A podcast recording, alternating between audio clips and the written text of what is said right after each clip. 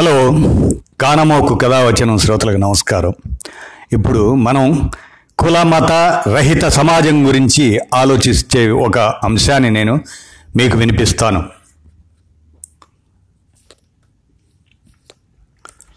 కుల మత రహిత సమాజం, సమానత్వం.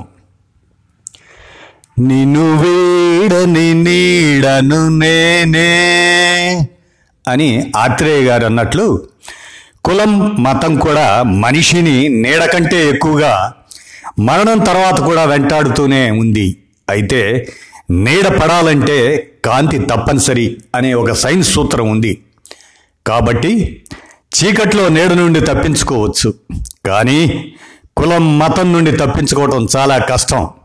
ఇలా కులం మతం చట్రంలో మనిషిని అడుగడుగునా బందీ చేయటం, దాని వెనక విషపూరిత వలయంలా ఆధిపత్య వర్ణముల పాత్ర అధికము.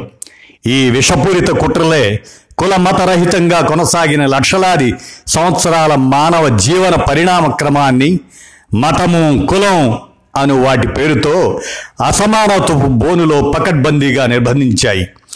మతం చెప్పడానికి నిరాకరిస్తున్న వారు మన దేశంలో లక్షల్లోనే ఉన్నారని ప్రభుత్వ లెక్కలే చెబుతున్నాయి. మాకు ఏ మతం వద్దు అని అనేక మంది దశాబ్దాలుగా ప్రభుత్వంతో పోరాటం చేస్తున్నారు. పంతొమ్మిది వందల యాభై ఏడు యాభై ఎనిమిదిలో స్వాతంత్ర సమరయోధులు, ప్రముఖ నాస్తికులు గోరా దంపతులు తమ పిల్లల డాక్టర్ సమరం విజయం విషయంలో మతరహితులుగా ప్రకటించుకునే అవకాశం ఇవ్వాలని కోరగా అప్పటి అసెంబ్లీ సమావేశాలలో ఈ విషయం చర్చకు వచ్చింది. వీరే కాదు, అనేక మంది దశాబ్దాలుగా ఇటువంటి అస్తిత్వ ప్రకటనకు వీలుగా అవకాశం ఇవ్వాలని కోరుతున్నారు. వ్యక్తిగత స్థాయిలో అనేక మంది ఇటువంటి ఆకాంక్షను వ్యక్తం చేస్తూనే ఉన్నారు.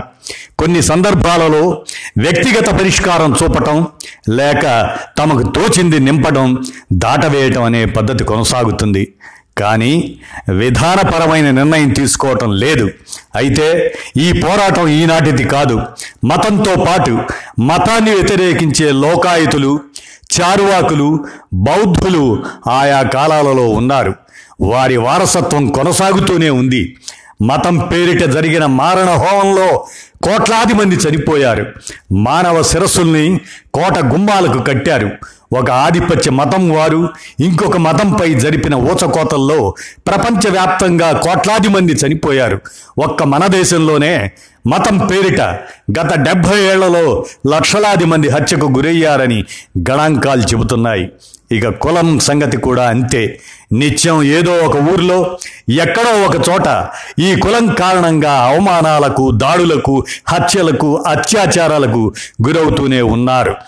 దళితులన్న కారణంతో ప్రతి నాలుగు నిమిషాలకు ఒక దాడి, ప్రతి ఇరవై నిమిషాలకు ఒక హత్య, ప్రతి రెండు రోజులకు అత్యాచారాలకు గురవుతున్నారు. మన సమాజ ఉత్పత్తి వ్యవస్థ అనేక మార్పులకు గురి అవుతున్నా నిచ్చెన మెట్ల కుల వ్యవస్థ, ఒక కులానికి చెందినవారు మరొక కులం వారిని హీనపరిచే సంస్కృతి కొనసాగుతూనే ఉంది. దీనికి వ్యతిరేకంగా ఎన్ని పోరాటాలు చేసినా, ఎన్ని చట్టాలు చేసినా పెద్దగా మార్పేమీ లేదు. మతం పరిధులు దాటి మనుషులుగా ఆలోచించాల్సిన సందర్భంలో మనమంతా జీవిస్తున్నాం. ఏది శాశ్వతం కాదు, ఒక్క మార్పు తప్ప అని ఒక పెద్ద మనిషి అన్నట్లు మానవాళి తమ మూలాల ఎరుకలోకి ప్రయాణిస్తుందని నమ్ముతున్నాం. కొత్త తరం అలా రూపొందటానికి మన వంతుగా ప్రయత్నిద్దాం. అలాంటి ప్రయత్నంలో కులరహిత, మతరహిత అస్తిత్వ ప్రకటన కూడా దోహదపడుతుందని చాలా మంది నమ్ముతున్నారు. ఈ ప్రయత్నం మొదటిది కాదు. మన రాజ్యాంగ నిర్మాత డాక్టర్ బి ఆర్ అంబేద్కర్ ఈ దేశంలో కుల నిర్మూలన జరగనిదే అభివృద్ధి సాధ్యం కాదన్నారు.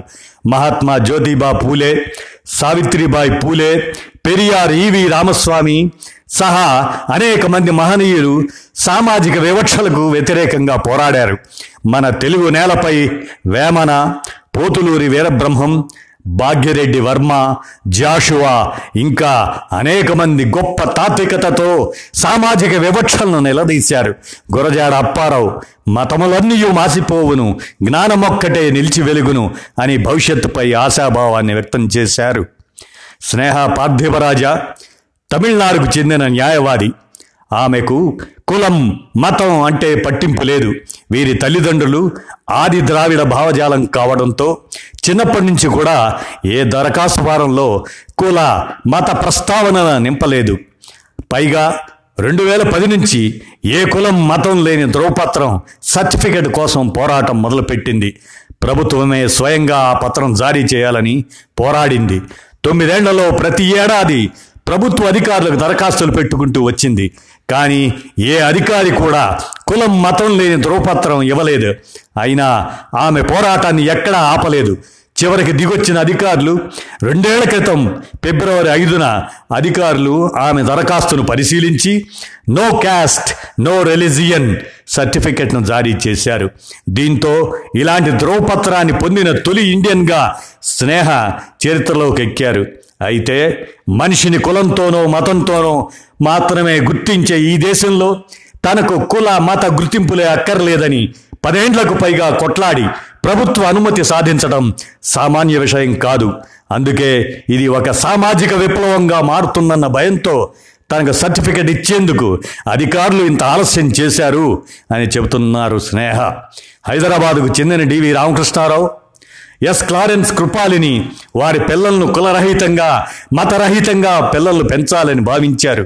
అయితే వారి పిల్లలను స్కూల్లో చేర్పించే సందర్భంలో దరఖాస్తులో మతం కాలాన్ని నింపనందుకు స్కూల్ యాజమాన్యం అభ్యంతరం చెప్పడంతో మతరహితం కులరహితం నో రిలీజియన్ నో క్యాస్ట్ చెప్పుకునే హక్కు ఉండాలని కోర్టులు మెట్లు ఎక్కారు.